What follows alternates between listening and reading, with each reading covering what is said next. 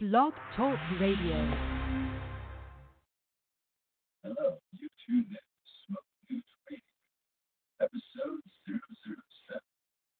Here we have some information from the White House, so let's roll this episode up and smoke it. Here we go. White House drug officials say legal marijuana is up to the states. This is an article from marijuanamovement.net by Kylie Yates, published on August 23rd, 2019. Here we go. White House drug officials say legal marijuana is up to the states. Two top federal drug officials, including the White House drug czar, recently said that marijuana legalization should be left up to the states. The comment stand out coming from the Office of National Drug Control Policy, which has historically central role in defending blanket federal prohibition. Jim Carroll, the Trump appointed drug czar, has directed the administration's drug policies, told Fox 59 reporter Caleb Sullivan, that he considers legalization a states' rights issue. He added that he'd like to see targeted education campaigns concerning cannabis use during pregnancy and underage usage, as well as research into impaired driving. It's a particularly notable position given that the federal law stipulates that the drug czar is required to take such actions as necessary to oppose any attempt to legalize the use of a substance listed as Schedule 1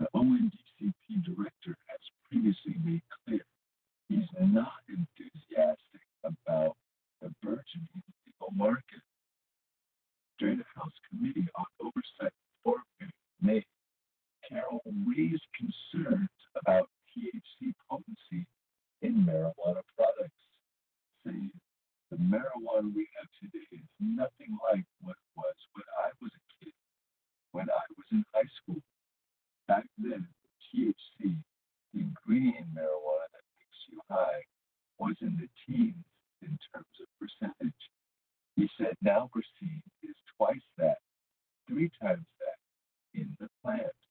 He also said that more research is needed and that the Drug Enforcement Administration, as well as the Department of Health and Human Services, are working hard to make sure that we understand the impact of legalization of marijuana on the body. This mar- marijuana movement dot net. White House drug officials say legal marijuana is up to the states. Next on dockets, we have, again from Marijuana Movement, Federal Health Agency releases list of marijuana research priorities. This is published on the 15th of August, 2019, again by Kyle Yates. In one of the latest signs that the federal government is recognizing the reality of the marijuana legalization movement's continued success, a top health agency released an extensive list of cannabis related research objectives and hopes to fund. The notice published on Wednesday notes the rapid evolution of marijuana policies in the U.S. and globally, which is far outpacing the knowledge needed to determine and minimize the public health impacts of these changes. A growing number of states have loosened restrictions on cannabis, including those on sales and use, by passing medical marijuana laws or making cannabis legal for adult recreational use. And in some cases, states The National Institute of Drug Abuse wrote. It also referenced a 2018 report from a cannabis policy working group that was tasked with identifying cannabis policy research areas with the greatest urgency and potential for impact. Evidently, there are quite a few areas that fit that description. As NIDA listed, 13 research objectives of programmatic interest. And while the agency has previously called for studies into several areas that are featured on the notice, there are others that signal NIDA is evolving in its understanding of research needs as more stages, as more states opt to legalize. For example, NIDA is not simply focusing on providing grants to explore the health risks of cannabis use. It's also interested in learning about reasons for initiation and continued use of marijuana for therapeutic purposes, as well as investigating how cannabis industry practices, including research on marketing, taxes, and prices, impact use and health outcomes. The agency also wants to fund studies that look at the differences in legal marijuana regulatory schemes in various jurisdictions to understand which combinations or components minimize harm to public health. Other research goals NIDA described include exploring the impact of cannabis use during pregnancy and developing roadside testing instruments to identify THC impaired drivers as well as standards to measure marijuana dosing. Here's the full list of research objectives. Develop standards for measuring cannabis, including hemp and hemp product dose, intoxication, and impairment. Enhance existing epidemiology research to study trends for cannabis use and CUD, including new products, patterns of use, and reasons for use in different populations. Characterize the composition, potency of cannabis, methods of administration, cannabis extracts, concentrates, and cannabis of varying constituents, e.g., cannabinoid or terpene content, as well as how those factors impact physical and mental health. Determine the physical and mental health and and, uh, I don't get that word, as well as outcomes of use. Explore the impact of polysubstance use on health outcomes, including interactions, substitution, com- complementation with alcohol, tobacco, and prescription and non prescription opioids.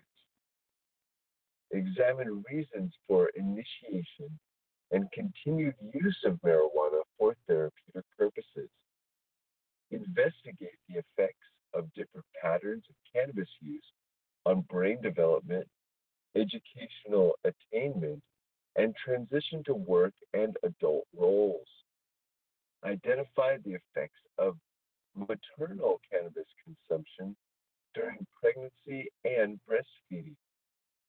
Develop effective roadside tests for cannabis impairment that can be practically deployed by law enforcement. Determine the prevalence of cannabis involved vehicular crashes and other types of injury or property damage. Investigate how cannabis industry practices, including research on marketing, taxes, and prices, impact use and health outcomes. Example, how different price points impact consumption patterns across different levels of use. Determine the impact of federal, state, and local marijuana policies and their implementation on use and health outcomes. Explore the heterogeneity of regulatory schemes, example, models of retail distribution of cannabis, to understand which combinations or components minimize harm to public health. A number of federal health agencies have issued several notices for marijuana related research opportunities in recent months. One that received particular attention came from NIDA in May when it said applications were open for what is essentially a professional research grade marijuana joint roller and analyst position. While NIDA said the research isn't keeping up with the rapid reform movement, its director also acknowledged in April that the federal drug scheduling system, which regards cannabis as a tightly restricted Schedule 1 drug, has inhibited such research by making it difficult for scientists to access marijuana. This article was brought to you from the marijuanamoment.net titled Federal Health Agency Releases a List of Marijuana Research Priorities by Carl Yeager. Thank you for listening to Smoke News Radio. And if you can smoke it, it's newsworthy. Here's an article from Forbes.com written on August 28, 2019, by Janet Burns. Federal report finds teen cannabis use is still down. According to annual report by Federal Substance Abuse and Mental Health Services Administration, SAM HSA, the number of U.S. teenagers who say they use marijuana continued its downward trend in 2018. A 2018 survey by SAM HSA found that self reported cannabis use by teenagers remained about the same as the prior year, continuing an overall downward trend this century. Based on feedback from U.S. respondents aged 12 to 17, the report found that 12.5% of teens said they had used marijuana in the past year, as opposed to 12.4 in 2017. Since 2002, the percentage of teenagers who reported past year marijuana use has fallen from 15.8%, according to SAMHSA, during which time dozens of states have created or updated legal cannabis laws. In a statement, NORML Deputy Director Paul Armentano commented that findings should provide further evidence that regulation, not criminalization, is the best approach for keeping young people away from cannabis until they're old enough to handle the risks.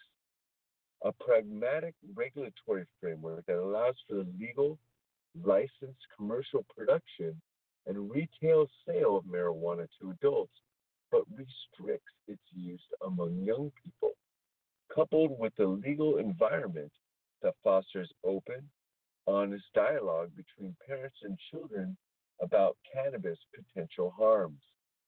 Best reduces the risks associated with the plant's use or abuse. Armentano wrote, by contrast, advocating for marijuana's continued criminalization only compounds them. He said, since 2012, when Colorado and Washington first legalized adult use and or recreational cannabis, past year teen use has fallen by roughly 8%. Opponents to cannabis legalization have frequently cited concerns about the potential impacts on young people including the increased availability of various potentially stronger products. In the past few years and in recent months, a majority of studies have shown that youth age rates actually tend to decline when the plant and its products are decriminalized.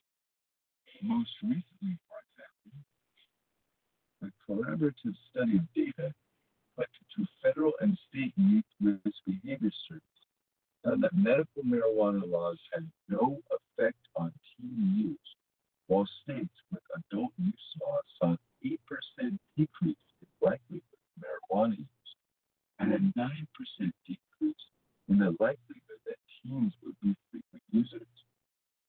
Published in the journal JAMA Pediatrics in July, the study was based on responses from over 1.4 million youths living in 27 states and the District of Columbia gathered between 1993 and 2017. There is simply no evidence that legalization for medical or recreation purposes leads to an increase in teen use, commented lead researcher Mark Anderson, an associate professor for agriculture economics and economics at Montana State University, in a press release. Opponents of these laws generally state this is a primary concern, but there is just no evidence that teen consumption goes up. In August, however, another study on teen cannabis use did cause some concern among juvenile health advocates. According to a survey of 47,142 8th, 10th, and 12th grade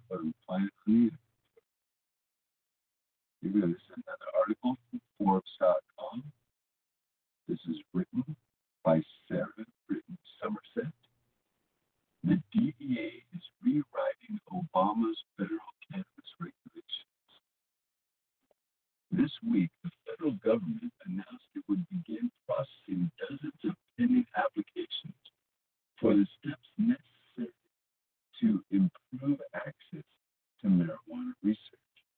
Additionally, companies hoping to obtain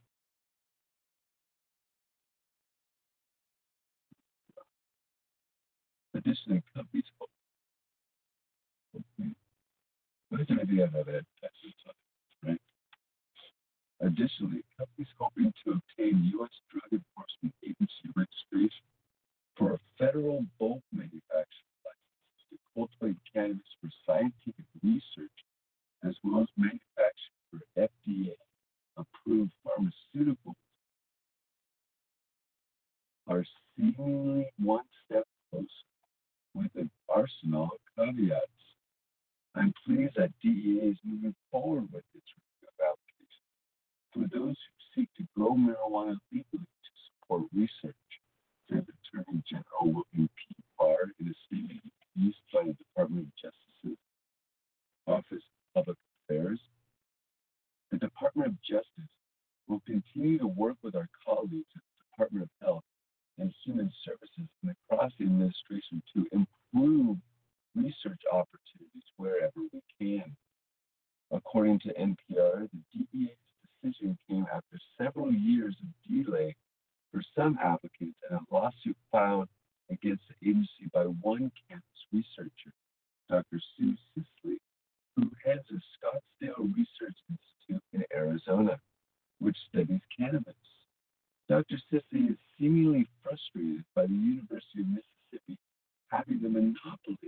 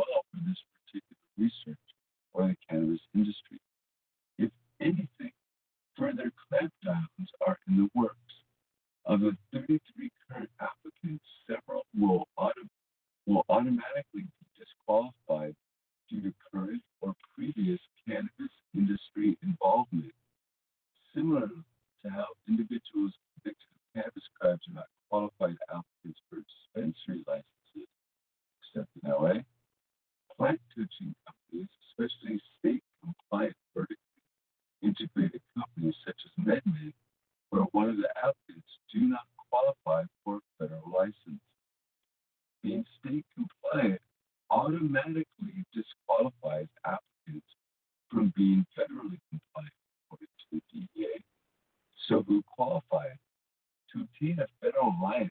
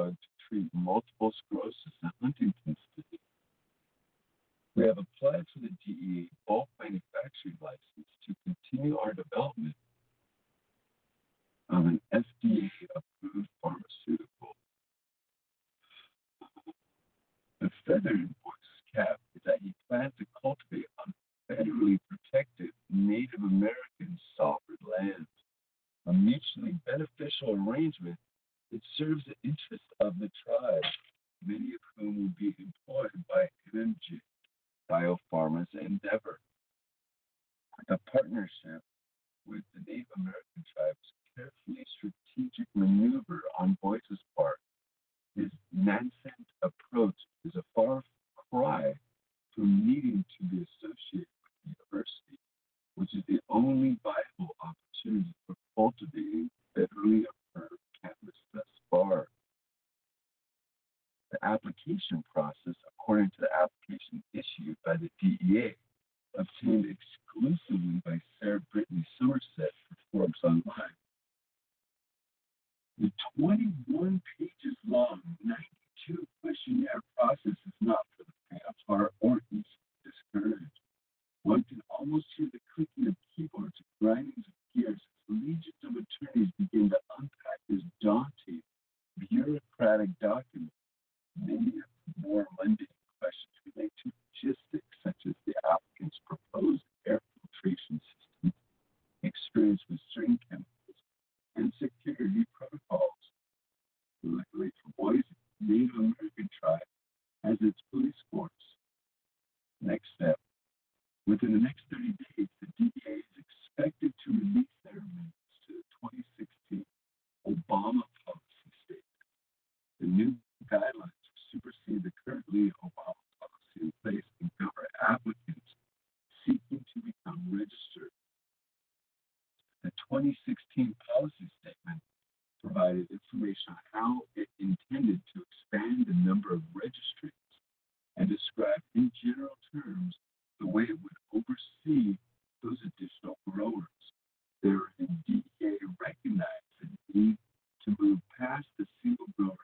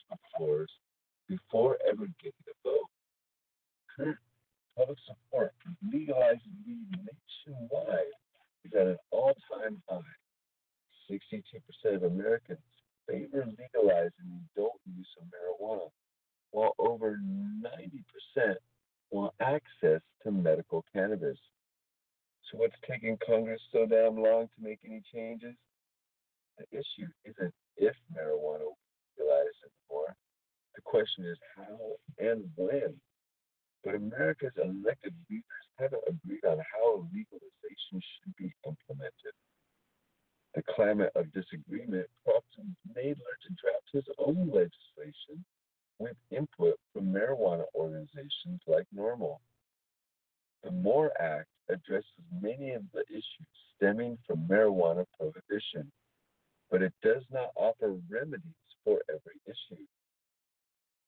Instead, it takes a somewhat hands off approach, leaving most regulatory questions up to the states.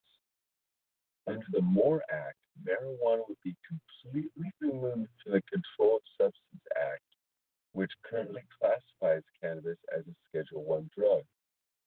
Schedule One is the most restricted category, supposedly reserved only for the most deadly and addictive drugs that have no accepted medical use. With marijuana off federal scheduling, individual states can decide for themselves how they how they'll reform their weed laws, if reform them at all. Additionally, the MORE Act is the first piece of federal legislation that would establish social equity programs for cannabis entrepreneurs and would enact wholesale expungements of prior low level weed offenses for federal convicts. Convicts currently serving time in federal prison for cannabis violations would receive reductions to their sentences too. On the business end, the MORE Act also sets a 5% federal tax on all cannabis sales. That's it. There is no overly complex tiered taxation system that unfairly gouges cannabis consumers and companies, like what does in Colorado, California. The excise taxes collected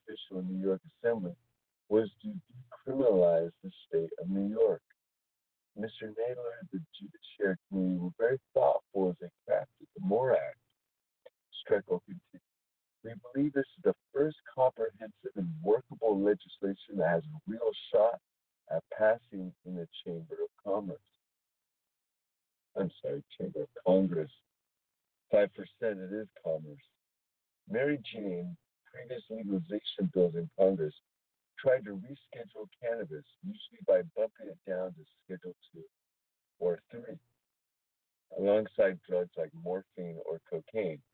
But the MORE Act completely removes weed from federal scheduling.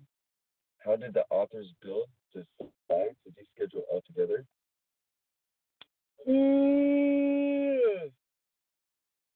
Justin Strekal, it's important to remember that none of the states that have reformed their cannabis policies, whether medical or adult use, were predicated on if Congress decides to move marijuana to Schedule 2 or 4. These states have been operating in clear defiance of federal policy. And the only way to protect the existing marketplaces is to outright remove marijuana from the Controlled Substance Act and regulate it as its own substance. Alcohol is not in the Controlled Substance Act. Tobacco is not in the Controlled Substance Act, and McDonald's is not in the Controlled Substance Act. And the Controlled Substance Act is not a place where cannabis belongs. The bill contains a section that relabels marijuana, marijuana as cannabis. Is this the right move to get rid of the racially loaded term marijuana from federal legal use? It's actually a reestablishment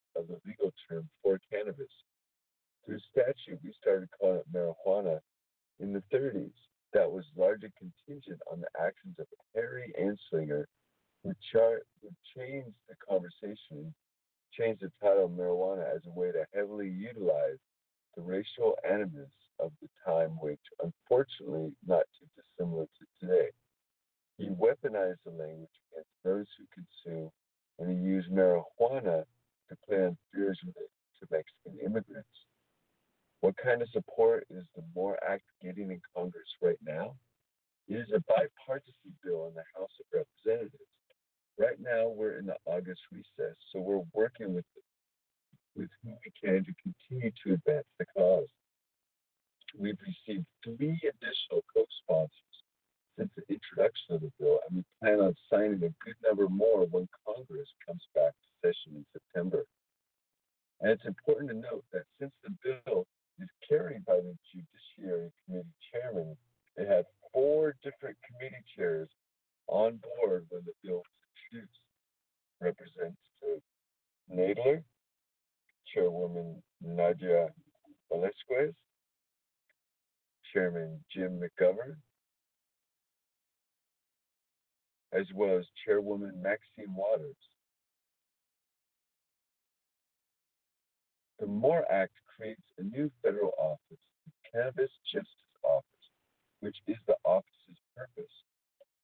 The Department of Justice has a number of existing offices in their justice programs. This creates another similar office which would be focused on addressing cannabis related issues. It's only logical since Department of Justice entity that is designed to promote the cause of justice and the rule of law. And since we're changing the law and marijuana possession, cultivation, sales would no longer be crime, we must make sure that we're no longer discriminating against our citizens who are burdened by the criminal records they receive under prohibition.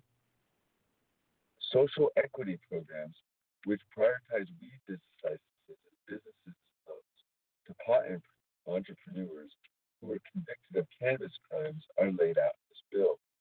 How will these actually get off the ground? Considering the state and local governments are still struggling to get their social equity programs running, one of the sizable contributing factors to why these programs are struggling to get off the ground are the structural problems that are stemming from federal prohibition in the first place. Lack of access to bank accounts and small businesses' inability to receive standard tax treatments as every other sector of the economy. Those barriers would no longer be in place after we remove marijuana from the Controlled Substance Act. This would provide additional revenue to incentivize experimentation and implementation of licensing regimes that acknowledge the harms done under criminalization. It's extremely frustrating that right now there are very well intentioned regulators who are trying to fight with one hand tied behind their back and the other arm is shoulder strapped to their chest. Federal prohibition is severely hampering these folks to be able to get anything done. The Minority Cannabis Business Association is the only organization right now doing much in this space, and they're primed to be in a terrific position to be a leader for social equity if MORE Act passes. The MORE Act contains a section that addresses immigration issues related to cannabis. If the bill removes cannabis from the Controlled Substances Act, why do new immigration policies be clarified by law? Right now, cannabis related offenses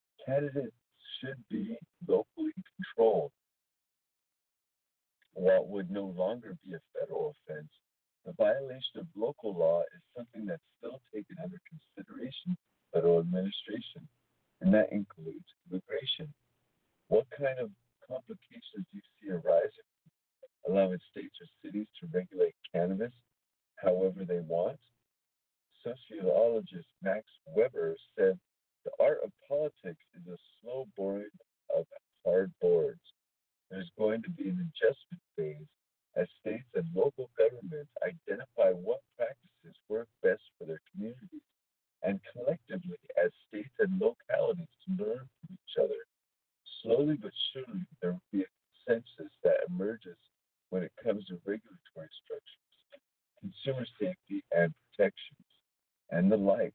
Just as alcohol prohibition fell a hundred years ago, there are still dry counties doing this nation where you cannot buy alcohol. We've reached a point where you can buy whiskey at CVS in Florida, but you can't legally buy beer at a CVS in a different state. It's going to be a process. As long as that process ends, the practice of treating individuals like second class citizens, and treating their freedoms simply because they choose to consume marijuana, then we'll be in a much better position than we are today. Is there anything else people want to know more? Act that isn't explicitly noted in the bill? Because of the way the tax regime is structured the MORE Act, we're going to be able to provide relief to those who suffered from minor cannabis convictions through expungement. We're going to be able to grow a new community centered small business economy. We'll be able to do it all without spending a nickel of taxpayers' money.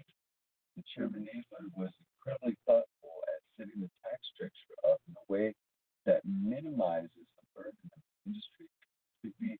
Has this all paid for, which is unlike a lot of other proposals that are floating around Congress. So if we want to be thoughtful and if we want to be fiscally responsible, then the MORE Act is the way to go. This was from norml.org, written by Randy Robinson and Merry Jane. What is the MORE Act? How could it change marijuana policy? Correct? This is written on August 19, 2019. And let's continue on to the goods.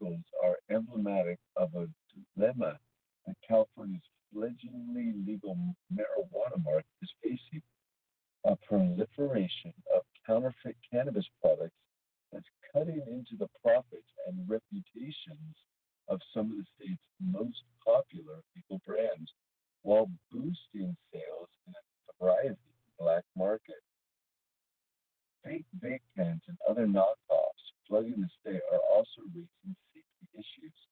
Like all products sold outside licensed dispensaries, counterfeit items are not tested for pesticides and other contaminants, leaving some concerning the items could pose health risks. Licensed cannabis cultivators and businesses can't distribute their wares to unlicensed dispensaries and delivery services without risking punishment from regulatory agencies, meaning any brand name item that customers find illegal shop is almost certainly counterfeit. Any of those black market shops you go into have brands that just like you go into the supermarket market on the weekend, get your Prada shirt for five dollars. Said Ryan Jennemann, founder of THC Deluxe. Stein, a Los Angeles cultivator has also been at Ada Prada shirt. Although those in the cannabis industry differ in the severity of the problem, most agree counterfeit items are proving a boost to unlicensed dispensaries, which can sell marijuana at much lower prices than their legal counterparts by skirting state and local taxes earlier this year, a Times report found there were at least 220 illegal cannabis dispensaries in Los Angeles, more than the number of licensed operators in California's largest marijuana market. So the state's above board weed businesses are on track to report more than 3 billion in sales this year, a rebound after the 28 revenues fell well below projections.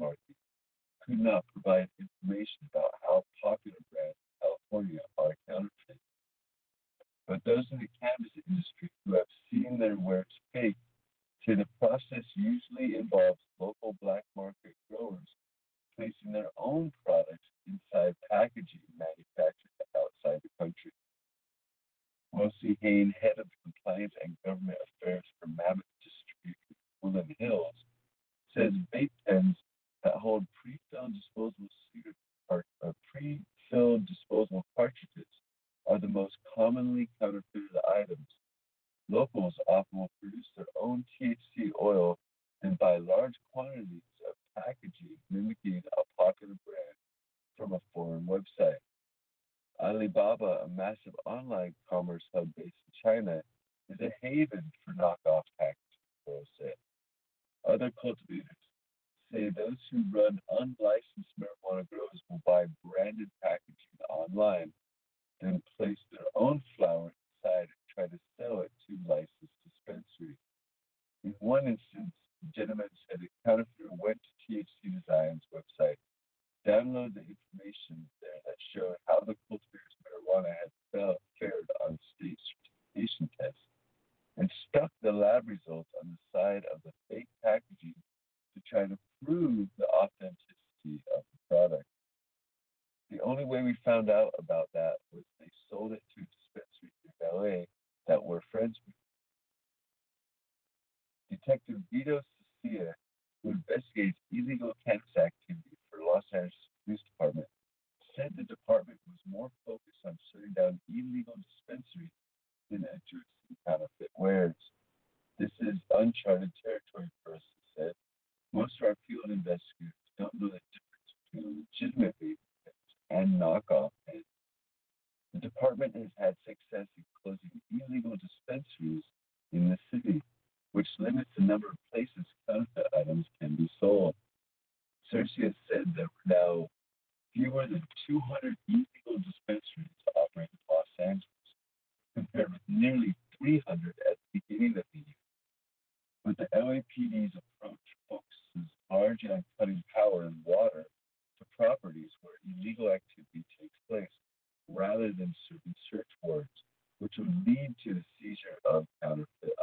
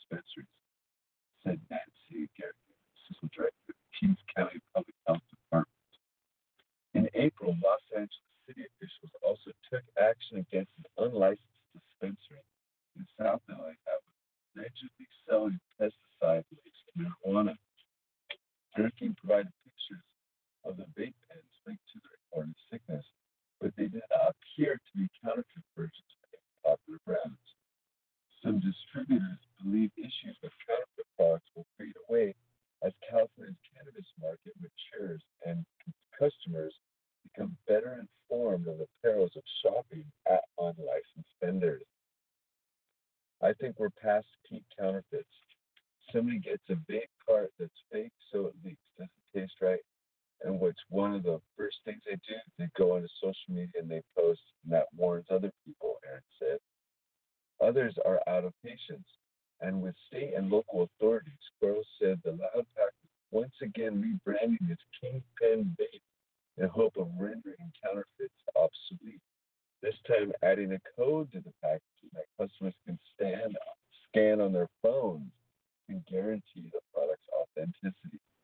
But the longer unlicensed operators and counterfeiters stay in business, Krause said, the harder it will be for legal shops to keep their doors open. There's definitely a high level of frustration, he said. We see partners that are working really hard to stay licensed and keep their lights on. Thank you. You're listening to Smoke News Radio, where if you can smoke it, It's newsworthy. Okay. Guys, thank you very much for listening tonight. My name is Jason Isaac Brodsky, your uh, host and uh, reader for the last hour.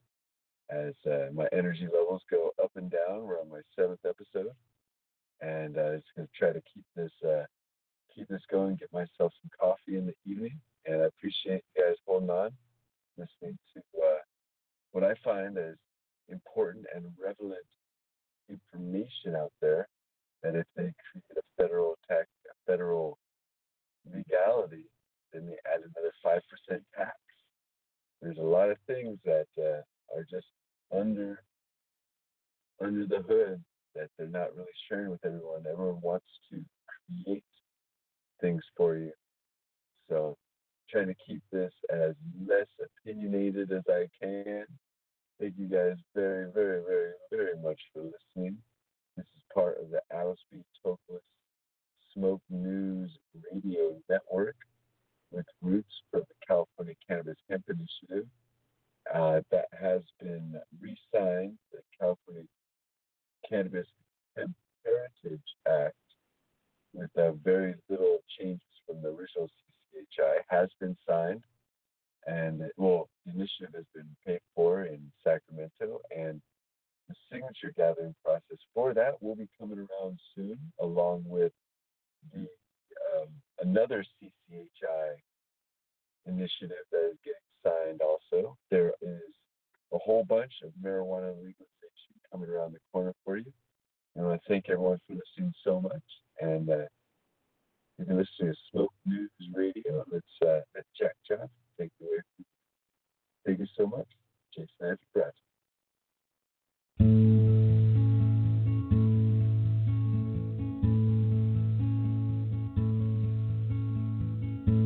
A billion people died on the news tonight, but not so many cried Mama said, It's just make believe. You can't believe everything you see, so baby, close your eyes to the lullaby.